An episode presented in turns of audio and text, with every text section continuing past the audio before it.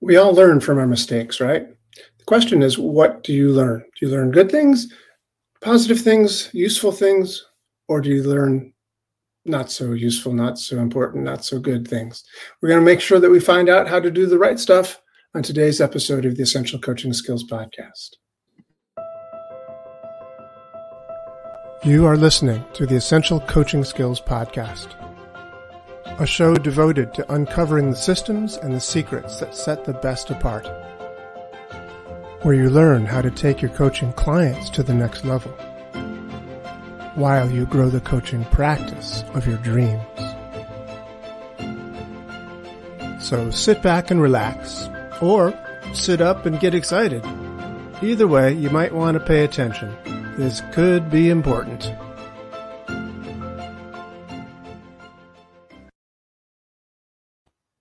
Hey, and welcome back to the podcast.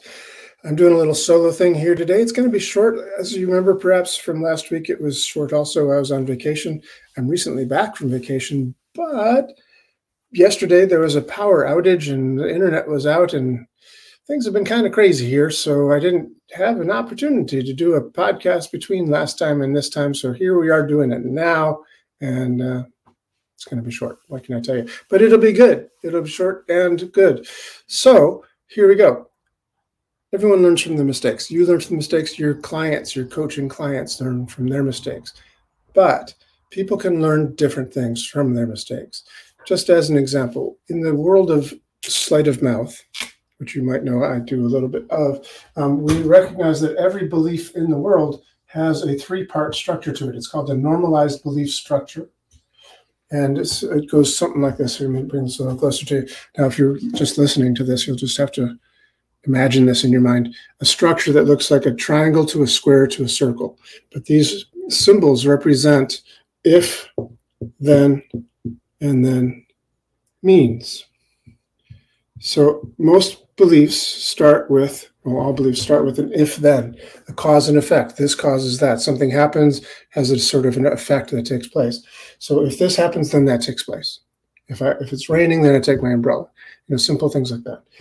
And we also put meaning onto these things and then when they take place. And it is that meaning that's really important because sometimes we can put, take meanings like, well, if I screwed up this time, then uh, I, I've embarrassed myself in front of others. So that means I should never do this again bad, bad meaning, you know, not so useful. If it's a, like if I screwed up and I embarrass myself in front of others, then I want to make sure I get better at it. So the next time I'm up there, I'll do it even better. You know, so we can have different meanings depending on how we frame things, how we interpret stuff. And it's that meaning that's important. You know, doesn't matter what happens to you, it's how you make sense of it, you know, the meaning that you give to it that really matters. So we want to make sure that we give ourselves good meaning. So as a coach, what you want to be able to do to, you know, help your clients get to that place where they put ascribe good meaning to their things is to ask good questions. Find out good questions, you know, to ask them to to shape them towards this positive meaning. To help them reframe things to, to have that. One of the ways that I do that is I show people this thing that uh, my friend Kevin Creedon showed me at the first time called the expertise circle. An expertise circle is just a, a circle and it's di- divided in half. And the idea is that every expert, and you are an example of an expert coaching or whatever it is, everyone's an expert at a variety of things. Anything that you're really, really good at, an expert at, you've learned things from your mistakes, and you've learned things from, you know, doing doing things right right? You've taken lessons maybe in in piano or driving or whatever, and you've gotten good because you've learned what to do and you've learned what not to do, right? So expertise is what to do on one side of the circle that's divided in half. The other side is what not to do, what you avoid doing. And having that knowledge is what makes you an expert. Like I never knew I shouldn't drive over that cliff. Nobody ever told me. and to learn the hard way. And of course, now I know don't do that. So I've become a much better driver because of this example. Yeah, so we know what to do, we know what, what not to do.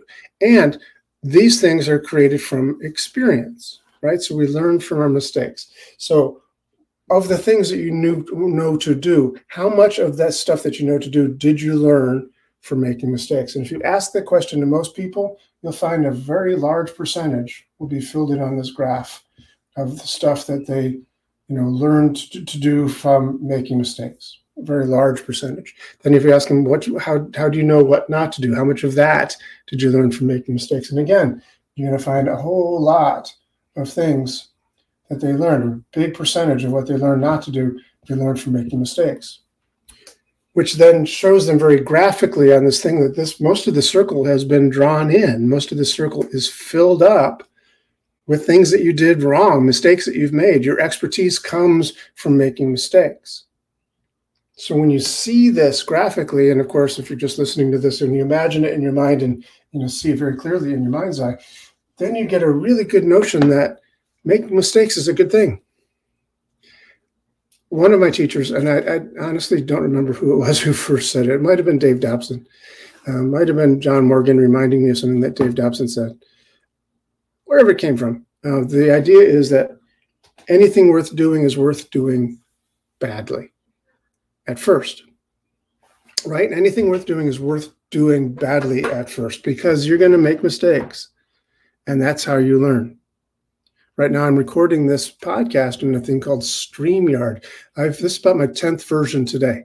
Um, I found out my microphone wasn't working. I had a power outage yesterday. I mean, lots of things were going on, but I'm learning every time I do this. I'm learning to have the little countdown things, you know, on the side so I can get to them really quickly. I can just hit the outro for the podcast as you've seen in a minute. It's all being done live. I'm sort of editing this thing live, which is a big change from where we used to do it just a few months ago, just a month ago when I did everything post production. I put the outros in and stuff, you know, post production. So now we're doing it all live. It's a learning process, and I've made a lot of mistakes.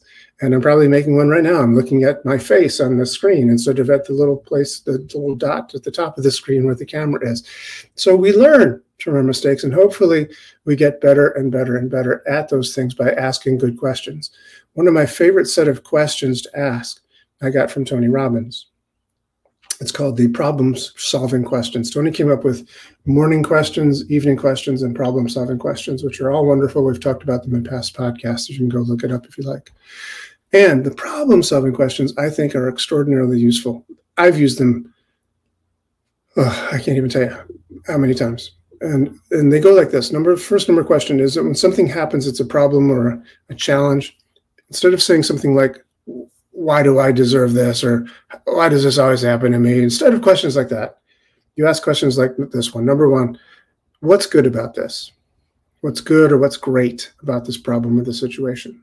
So that's question number one. So sometimes a person's brain is is prone to saying something like no nothing. Nothing's good about this. This sucks. You know? But you gotta you gotta press. You say well if there was something that was good about this you know if there was something that could be good about this what might that be? You know? So you you know get get an answer. So what's good about this? What's great about this? And then uh, second question number two is what's not perfect yet? What's not perfect yet with the uh, operational word there being perhaps yet, right? Implying that it will be. It's not perfect yet, but it will be. So what's not perfect yet helps you to identify the things that you need to change to make it, you know, the way you want it to be, i.e. perfect. Okay, so question number three is what am I willing to do to make it the way I want it?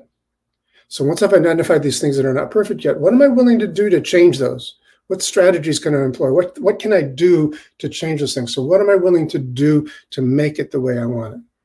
Question number four: What am I willing to not do to make it the way I want it? And I want you to, to pay close attention to the syntax there. Often, when I first introduce these questions to people, people want to change the syntax. They want to say, "What am I not willing to do?" Right? That is a different question. I'm not willing to do stuff. That's it's like that's old. That's what we're all. You know, I'm not willing to change. I'm not willing to do anything. I had a client once that wanted to lose weight, came to me for weight loss. I said, okay, here's a variety of strategies to do that, and uh, one of them is to eat slower not to do anything else but eat while you're eating, you know, so no reading, no watching TV while you're eating, just focus on your eating, really enjoy every bite. That brings much more pleasure to the meal, lots of good reasons for it, and it slows you down so you tend to eat less. And she said, Oh, no, I'm not willing to do that. when I when I eat lunch, I just want to you know scarf down my food while reading a book. so, so I don't think I was using the right place because that's not the way I work, right? I don't do hypnosis thing where I just wave a magic wand and you can still scarf down your food while reading a book and nothing will everything well everything will change because of the magic of hypnosis. It doesn't work like that. So, what are you willing to not do is the question. So, what are you willing becomes more of a you know proactive statement i am willing to not do old patterns i'm willing to stop doing old things that aren't useful. So i'm willing to not do those things. So question number three what am i willing to do? Question number four what am i willing to not do? And then finally question number five which is hmm, maybe my favorite of them all. I often say that it is and i do like it a lot. Question number five is how can i enjoy the process? How can I enjoy the process of doing or not doing those things in order to make it the way I want it? Because, you know, it's important. It's important to enjoy the process. It's how you build new habits and make them last long, is because you enjoy doing them, right? It has to be enjoyable. I remember once I was, um, I was trying to get my wife, we weren't married at the time, I was trying to get her into running because I was very much into running. I like the companionship. So, um, and I thought it was a really healthy thing for everybody. I thought everybody should be a runner. And so I tried to get her into running, and she said, "Oh no, no, no, no, I'm not going to be a runner." I said, "Why not? I'm stopping you." And she said, "Well, you know, I'll, I'll take up running the first time I see any runner at all who looks like they're having a good time." so, wait a minute now. I, I, have a good time running. She says, "Well, yeah, yeah, you're different." I'm talking about most people who are out there like grunting out through the miles. Uh, and she says, you know, so, so somebody who's like like they're you know really having fun, then I'll take up running. But why was I looking like I was having fun doing it? Because I ask myself questions like, how can I enjoy this process? I'm out here anyway. I'm running these miles anyway. I might as well have fun doing it, right? So how can you enjoy the process of doing or not doing and not doing the things necessary to make it the way you want it? When you have those five questions, it tends to be true that you can find good meaning for what it is that you're up against, you know, and you can learn from your mistakes positively. And then you begin to grow and get better from them. And yes, things that are worth doing are worth doing badly at first. They're also worth doing well as you get better and better at the skills. So that's my little epistle for today. Thank you for for tuning into this podcast. I was about to say put up with this podcast, but yeah, I'm getting better. I'm learning from my mistakes, and hopefully this will be smooth as silk in no time at all. Thanks for tuning in. See you next time. This has been the Essential Coaching Skills Podcast. Thank you for being here. It's a pleasure seeing you again. Hope to see you again real soon. Come back next week when we have another gripping and exciting episode of the Essential Coaching Skills Podcast. And if you want to, you can find out more about us, each and every one of us, at essentialcoachingskills.com. Thanks.